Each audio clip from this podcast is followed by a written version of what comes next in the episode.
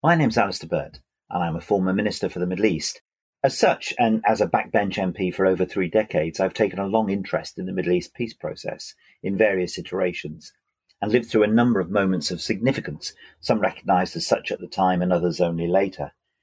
We're approaching one such moment already recognised as such the potential for Israel to proceed with elements of the so called Trump plan most notably from July the 1st, the annexation of land currently designated by international law as occupied, although Israel disputes both terms.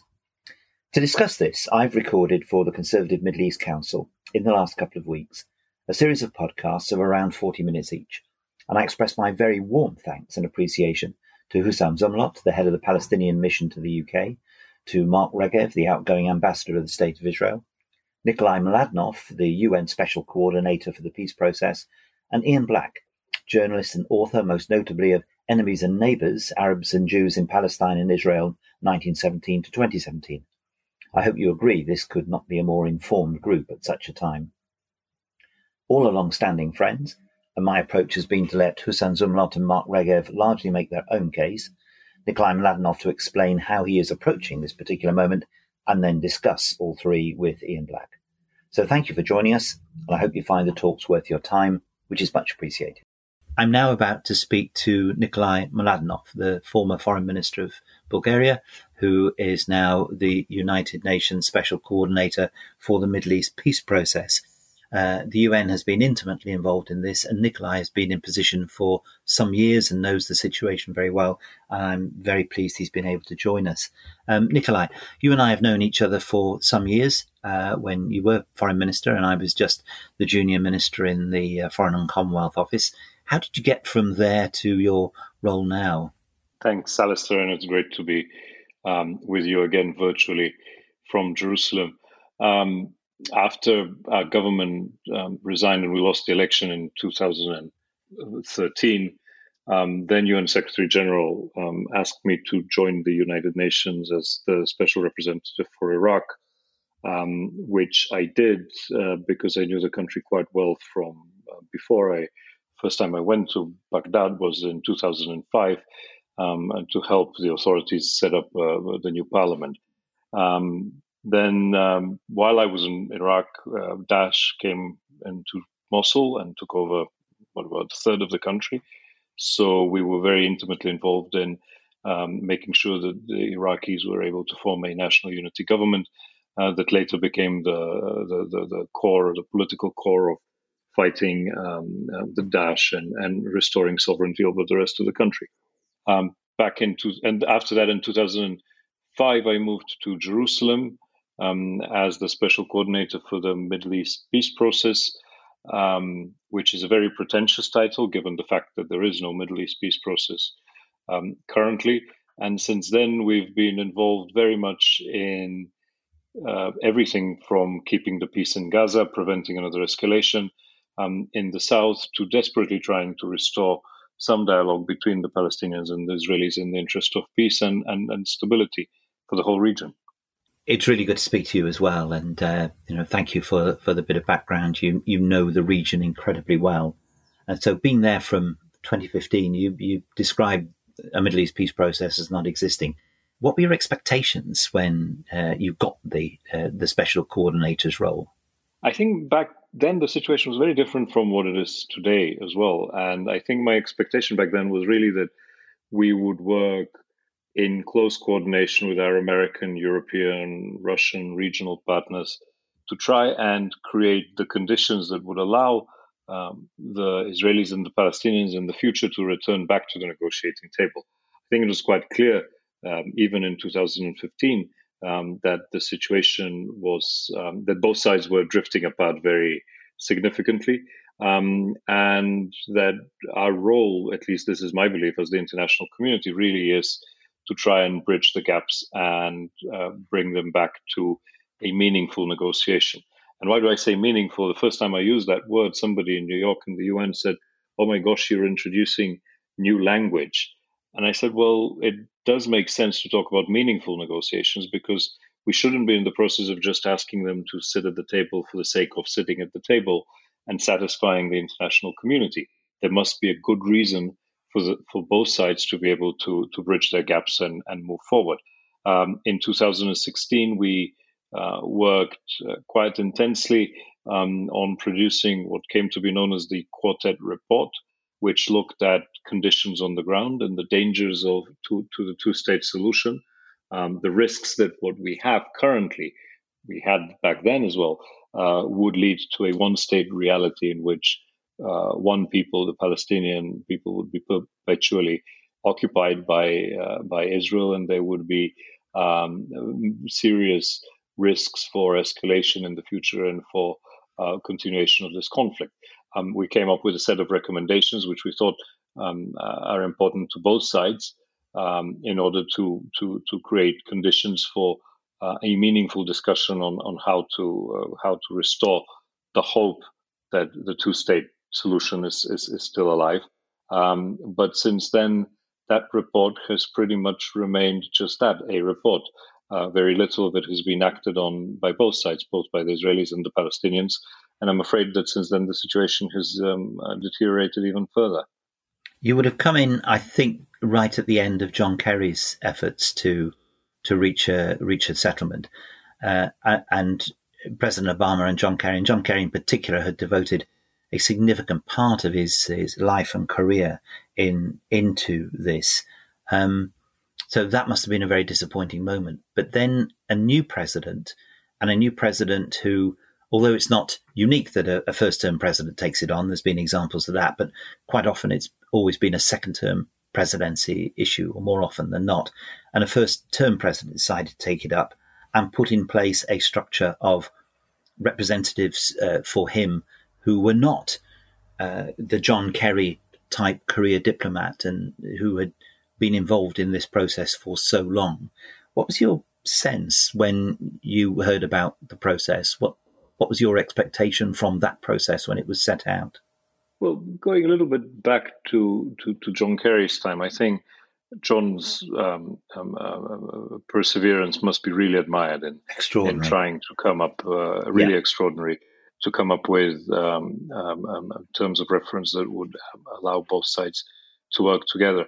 Um, I'm afraid that his effort was very much at the end of the Obama presidency, and that I think pushed uh, both the Israelis and the Palestinians, as well as the region, to hold back on any um, uh, meaningful engagement, um, awaiting a new pre- a new a new president to to arrive in the White House. And it ended with quite a, if, if, I recall right, it ended with quite a sharp speech from John Kerry about it. And it was a very sharp speech, and it ended with resolution. a resolution. Yeah, mm. um, a sharp speech and a resolution, which um, I think uh, reflected very much the disappointment and the frustration that uh, Kerry and his team felt um, throughout this period.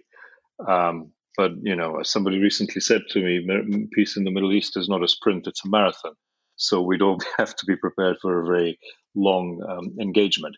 Um, President Trump, when he, he came in, uh, pretty much decided to change the entire way that this question had been approached for a very long period of time. Um, his team was different. It was not made up of the usual State Department uh, functionaries. Um, it was much more political. Um, uh, the file was really centered in the White House uh, rather than uh, uh, dealt by the foreign policy establishment in, in Washington. Um, and they their preferred approach was to work alone on a proposal for a peace plan that they uh, deemed would be acceptable to both sides um, as a basis for discussion. Um, and to do that without really any consultation with the, the rest of the international community. Um, they did um, extensively speak uh, to both sides, to the Israelis and to the Palestinians on the ground. Um, extensive consultations uh, took place. Uh, we all chipped in and provided uh, um, advice, but until the plan was ready to be announced, um, it was really not seen by uh, by any side. Um, and and certainly they took uh, some decisions um, which pushed the Palestinian side further further away uh, namely the decision to move the U.S. embassy to Jerusalem um, and to recognize uh, Jerusalem as capital um, of the state of Israel. Um, now, why did that anger the Palestinians? Certainly because um, the status of Jerusalem had long for I, I, think now more than a quarter of a century been defined as one of the final status issues that both sides need to bilaterally agree on. Um, and the U.S. move was seen by the Palestinians as a um, um, you know a, a, way to to take that issue off off the table. Similarly, with uh, funding for the uh, refugee um, agency that deals with Palestinian refugees, um, etc. So that was a very very different approach um, to try and come up with um, a new proposal that uh, the expectation that the Americans had would become the basis of a discussion, effectively changing the very terms of reference for these debates for, for, for about a quarter of a century. Um, uh, looking at it from today's perspective, um, that proposal has been made by the US, but it has not become the basis of um, negotiations and has not become the basis of engagement. In fact, we've uh, deteriorated even further to the point at which um, the Palestinians and the Americans are no longer talking to each other, um, and Israel is discussing with the United States possible moves to unilaterally annex parts of the West Bank. Um, so the situation has really become far more complex um, since um, uh, since even a year ago, um, and where it goes from now on is pretty much anyone's guess, depending on um, uh, what decisions are taken um, in Jerusalem as far as Israel's uh, you know plans to possibly annex um, uh, U.S. plans to possibly recognize such annexation, um, the reaction of the Arab countries, the reaction of the European countries, um, and certainly the reaction of both the Palestinian leadership and Palestinian people. And I, I separate these two because I think we have to take into account that the leadership will have one set of issues um, when they make their decisions how to react. Um, yet people might have very different calculations, um, we'll come to, uh, more emotionally driven. I, would like to come to the consequences of the announcement in a, in a moment, but but can I stick with the process for a second? Um, when the team was announced, Jared Kushner, Jason Greenblatt, and with the inevitable involvement of Ambassador Friedman in uh, in, in, Jerusalem, the American ambassador, it it it, it appeared very difficult from the outset to describe the team as in any way neutral on the issues they were dealing with because of their connections with the settlement issue. Um, and as time went on, as you say, the decision by the United States to move its embassy and the like would seem to suggest a negotiating position that was almost impossible for everyone, impossible for Palestinians to deal with this as a neutral body, and impossible no matter what the um, what the what the agreement or what the deal was when it was finally announced, not to have been seen as partial because of the very nature of the setup of the team from the White House who were dealing with this. Um, it, do you think that's a fair challenge uh, as to the uh, President of the United States' determination right at the beginning to do something new, that the negotiation process was flawed right from the beginning? Well, um, some have said that, um, particularly on the Palestinian side, some have said exactly that um, um accusation. Um, I would, however, sympathize with um, President Trump's position that you needed a new approach to how to deal with this problem here, um, and that certainly uh, the what has been done in the past has not really produced the results that everyone had wanted. Um, there have been endless rounds of negotiation, and and very little has improved in the lives of Palestinians. Um, in fact, you know, settlement construction and, and, and, and, the taking of land had continued. Um, uh, very little had improved in the security uh, situation for Israelis. Hamas still controls Gaza. Rockets um, um are fired at, at Israeli civilians um, all the time. So one, one, one can sympathize with the idea that there needs to be a radically different approach, perhaps, uh, to this.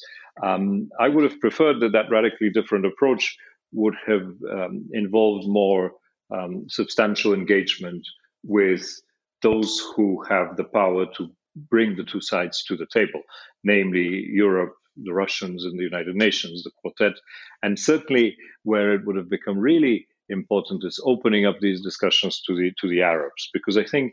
Um, uh, I think you know very different today than from from you know maybe a couple of decades ago um, on these on discussions of Middle East peace. The road, the, the, the role of Arab countries, particularly of those countries who seek to work together with Israel um, against common security threats and um, and normalize their relations is much much more important um, than in the past. So um, I, I, I, I, I would have thought that more consultation with with with the Arabs, with the Europeans, with the Russians, with the UN on how to come up with um, a proposal that really is the that, that can become the basis of a discussion.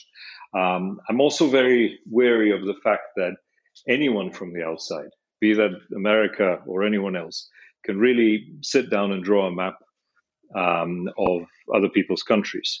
Um, we've seen enough troubles um, historically from, from, from that approach, um, and, and certainly in this part of the world as well.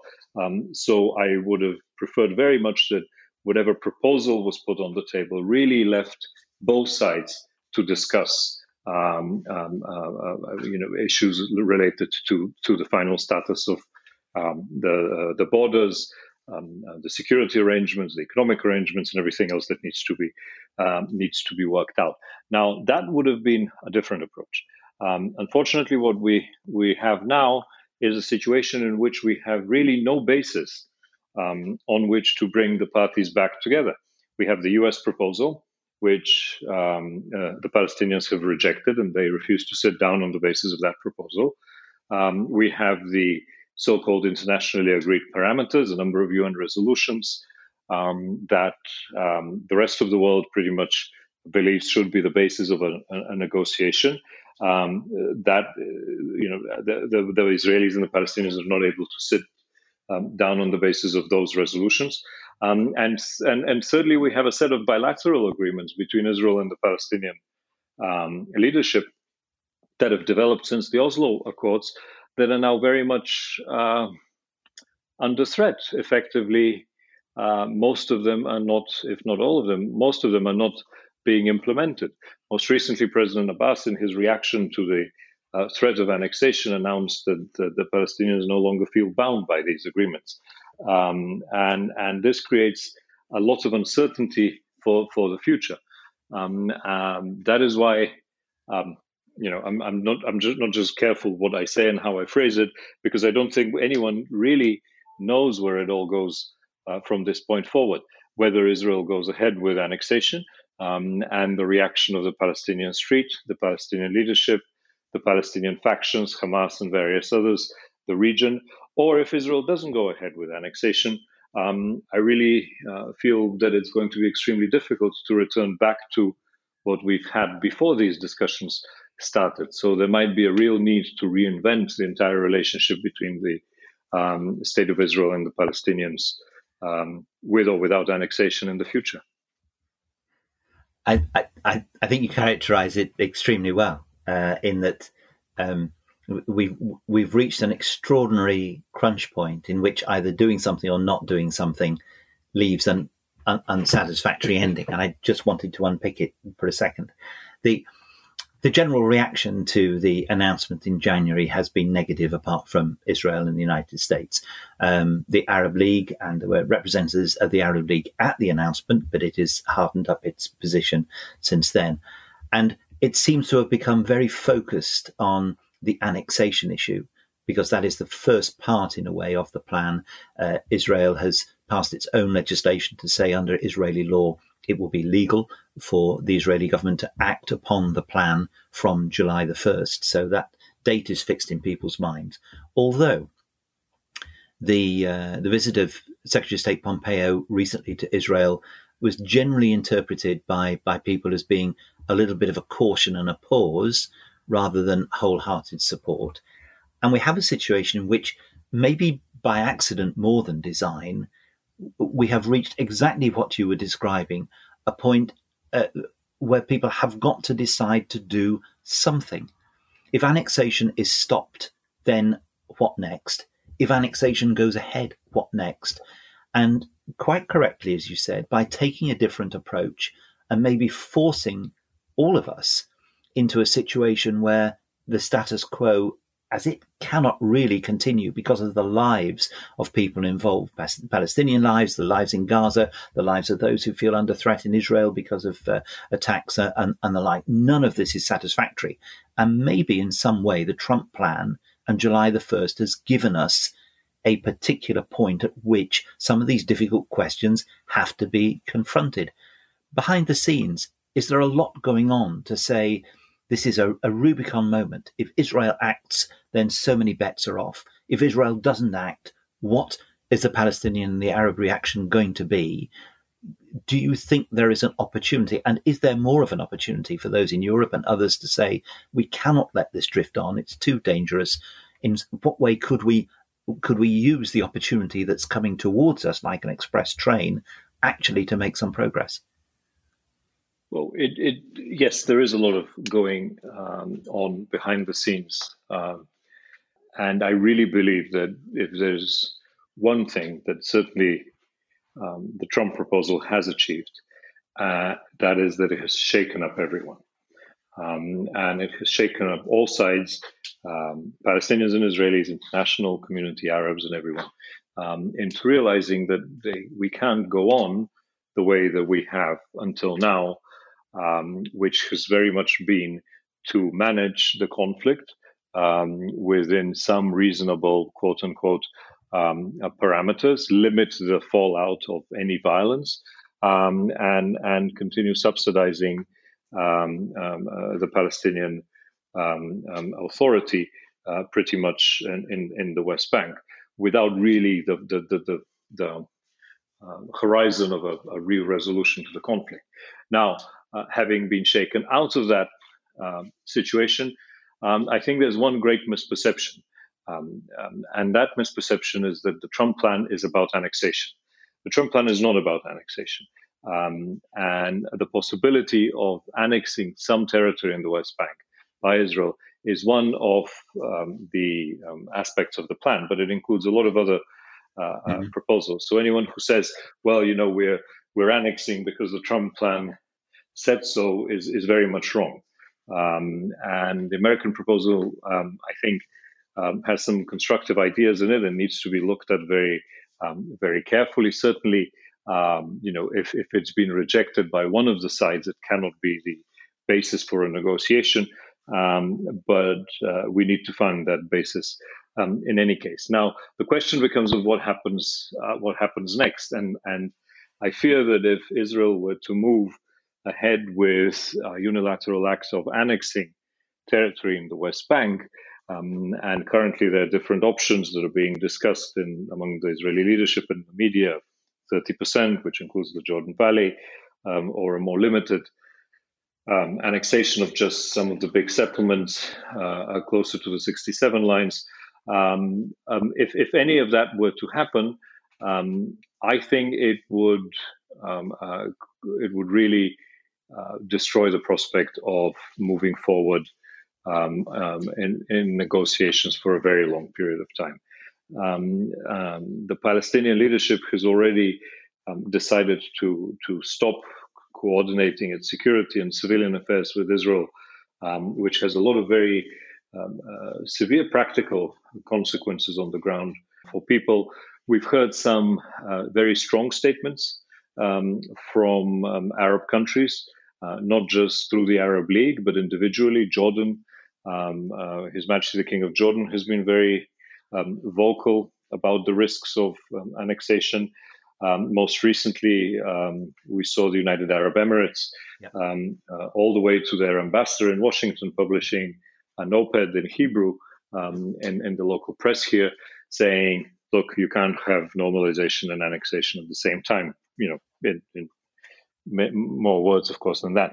Um, and and just a couple of days ago, uh, Mohammed bin Zayed, His Highness the Prince, the Crown Prince of the UAE, um, also uh, coming out with a statement um, that they're opposed to the quote unquote illegal move of annexation.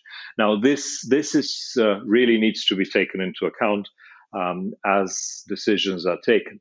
Um, and I really hope that uh, debates within Israel will continue on on this, um, and and and I do hope that they will not um, uh, proceed with, uh, with, with annexation. Israeli public opinion is as well divided on this issue. It's not um, a universally accepted um, uh, uh, question, and, and and certainly among Jewish communities internationally in America, um, I, I, suppose in Britain and elsewhere as well, um, this is a divisive issue. Um, what we're looking at now is if if um, annexation happens, what would then be the role of the United Nations, for example, in trying to preserve some level of contacts between the Israelis and the Palestinians um, if the relationship completely collapses? Um, and we're looking at some contingency plans for that, um, which are quite important because of a lot of humanitarian and other concerns. Um, but we also need to look at the other op- option, um, and that is that the current situation of indecisiveness drags on, um, and that there is no immediate decision to annex or not to annex, which would make this unclarity that we have um, today um, continue for a longer period of time, and that would be very uh, much more difficult, in fact, to uh, to address. Um, or if um, Israel decides not to uh, proceed with, with, with annexation. Now, if that were the case, I do hope that that opportunity that may be created in that environment uh, would really allow um, both the Israelis and the Palestinians to reimagine, rethink the entirety of their relationship. And Alistair, I'm sure you recall we've had many discussions on this um, uh, for example, the, on the nature of the economic relationship between Israel and the Palestinians, um, which was designed in a different era. It was designed in the 90s. Um, and life has moved substantially on since then and needs to be modernized uh, to the benefit of all. So there are lots and lots of questions right now that we can't really answer, and we have to prepare for different scenarios. Um, but my primary task, um, sitting here in Jerusalem, uh, in Ramallah and in Gaza um, is really to to see what can be done to restore dialogue. Because without dialogue, without um, all sides talking to each other, um, we're heading for, for a disaster. And we need to get the Israelis and the Palestinians talking to each other. We need to get the Americans and the Palestinians to talk to each other. Um, we need to keep the quartet um, of international mediators um, in place. and we need to stay engaged with uh, with the Arabs um, and the region. So it's a very, it's really a precarious time, um, and it can go in very, very different directions. Again, you set it out um, extremely well from all the all the different obstacles that there are and the, the, the problems that are in the in in the way, and it would seem to require some some further event in order to promote that discussion that ultimately needs to take place between Israel and the Palestinians in relation to this. To what extent does the rift between Ramallah and Gaza continue to make life difficult for the Palestinians to be claiming they are representing all the Palestinian people and uh, to allow Israel to say they haven't really got uh, a partner for, for peace?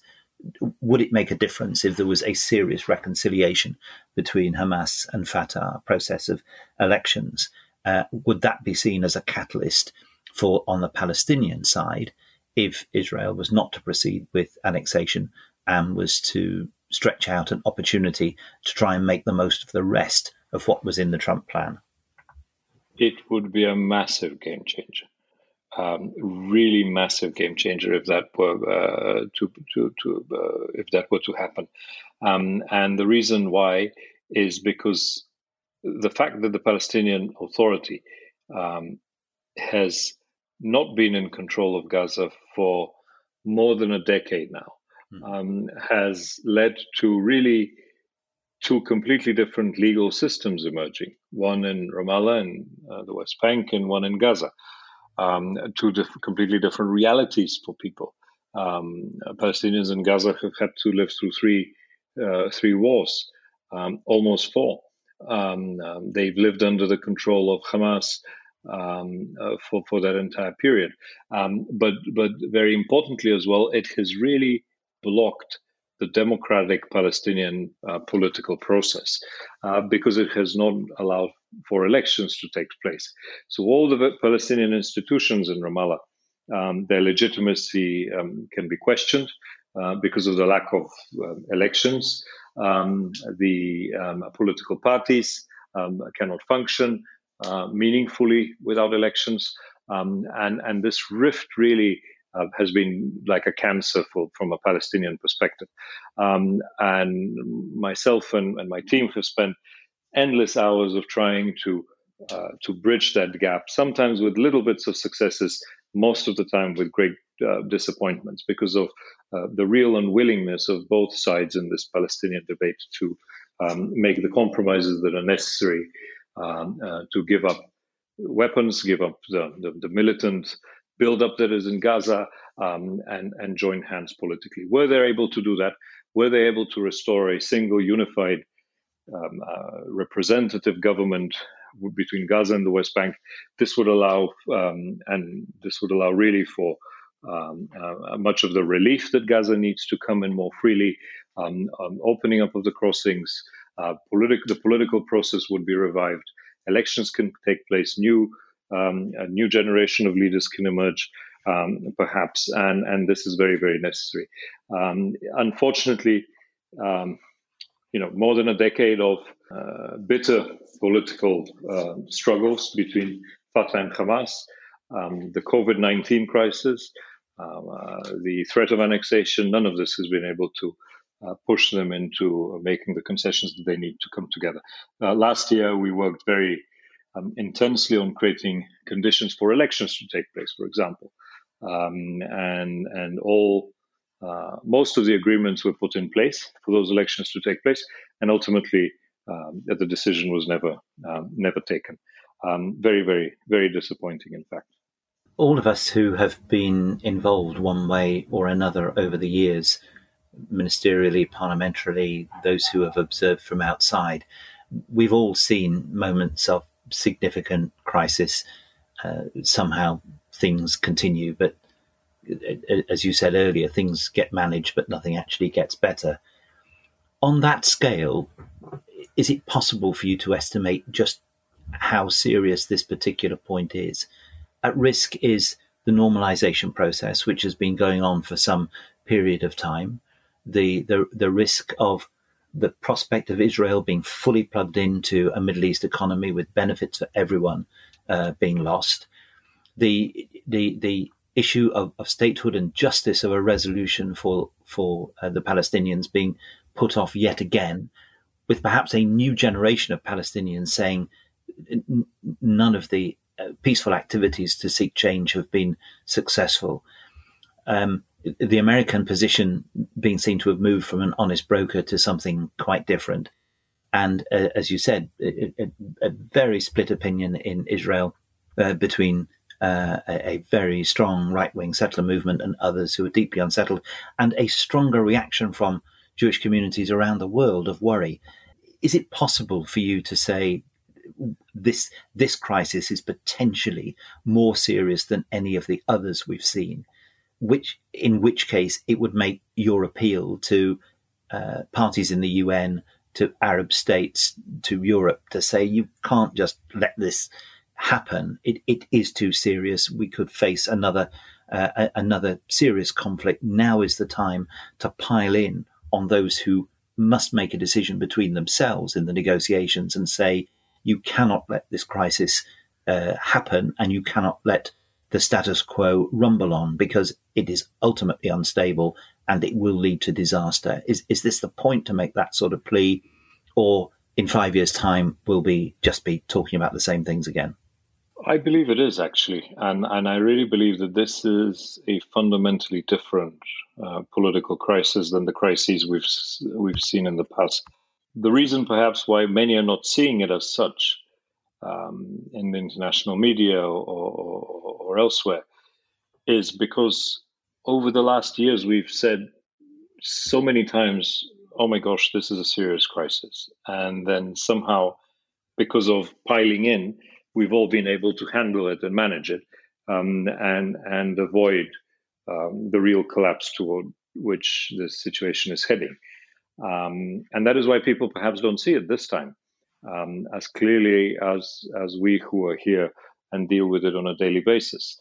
Um, but I really believe it is a very serious um, uh, crisis, um, and I I think it's going to be extremely difficult for um, the Palestinian leadership, for example, to uh, go back to the way things were, even if annexation were not to happen, um, restoring security coordination, restoring civilian coordination, um, receiving the um, the uh, clearance revenues as if as if nothing had changed.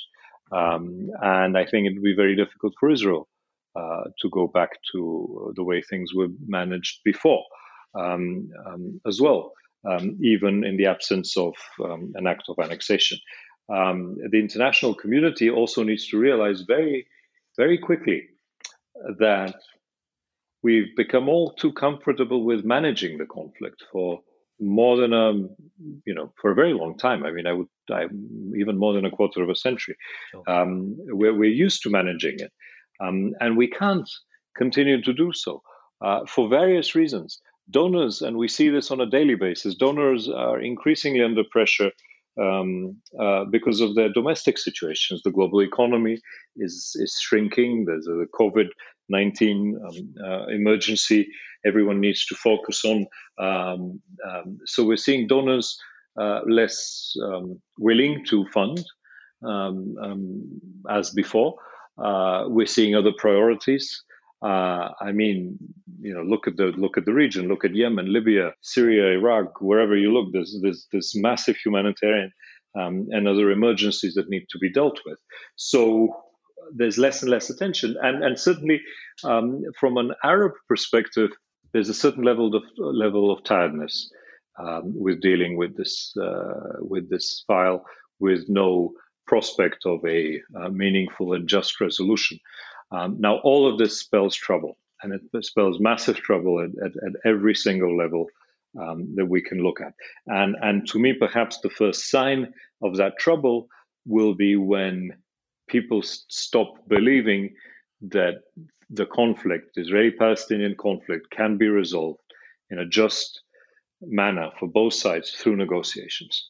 Um, once people stop believing that negotiations are a reasonable way forward, um, then we are likely to see a radicalization in the street, um, be that religious or otherwise. Um, we're likely to see um, those who have more destructive agendas in the region um, poke their fingers um, into into this conflict more more actively, causing trouble, and ultimately that will uh, lead to a spiral of violence, which nobody uh, wants to see. and certainly from an Israeli perspective as well, uh, the situation um, will not will not look look uh, look positive. I would say that you know, uh, from Israel's perspective, the most really enchanting, if you wish, exciting opportunity for the for the future is the prospect of normalizing with the rest of the Arab world. Um, of really integrating into the region politically, economically, um, opening up embassies and, and the flow of people and the flow of trade um, and the economy, that would be a massive boost to uh, to peace.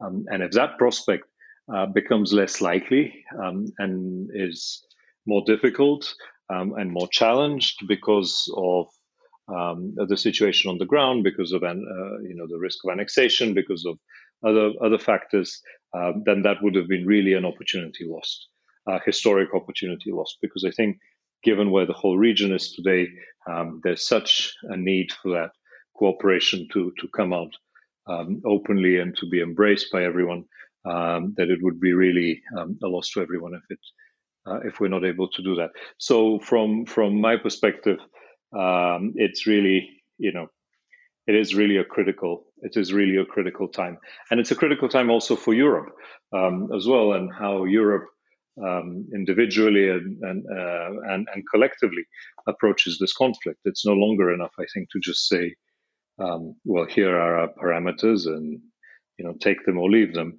Uh, you need a much more active engagement uh, by uh, Europe um, uh, with with both sides, not just with one side, but with both sides. And as a final question, are you optimistic that what is clearly a warning from you uh, about the consequences of assuming this can be managed, are you optimistic that your warning will be heeded uh, even now to prevent what you've described as a possibility? Well, that's a tall order to be an optimist in the Middle East in the middle of this. Um, but uh, anyone who actually goes to the Middle East and takes on your role is an optimist by nature, and, and all of us as democratic politicians uh, have struggled with. We with, must with, be optimistic. We must be optimistic, and we must do everything that that that, that we can. Um, and and yes, there is, I think, a growing realization around the world and and and here and in the region um, of the dangers ahead of us and of the need to act um, decisively. So um, I'm optimistic that we can. We're making a, a, strong case to public opinion, to politicians, to uh, to everyone that um, of, of the consequences of different decisions. Um, I'm not. I'm not really optimistic that we can manage the fallout if they take other decisions. I mean, certainly at the humanitarian level, probably we will be able to. Uh, but I don't see the United Nations or anyone really um, replacing um, the functioning of the Palestinian Authority in the West Bank um, or, or, becoming the buffer between Palestinians and Israelis, um, except perhaps for humanitarian and other um, health related issues. But um, but we have to persevere. We have to persevere under the very um, until the very end. And, and I'm now, uh, as we speak, involved in a in a last ditch effort to try and get the quartet with no preconditions to re-engage with both the Palestinians um, and the Israelis um, and the Arabs uh, to try and find a way out of this um, situation. And um, we've got some, you know, encouraging signs of willingness to do that. Uh, again, nothing has been decided yet. Nikolai Mladenov, uh, UN Special Coordinator for the Middle East Peace Process. Uh, thank you for your extraordinary perseverance in relation to this uh, and your commitment to it. And thank you very much for uh, for spending time with CMEC this morning. Really appreciate it. Thank you.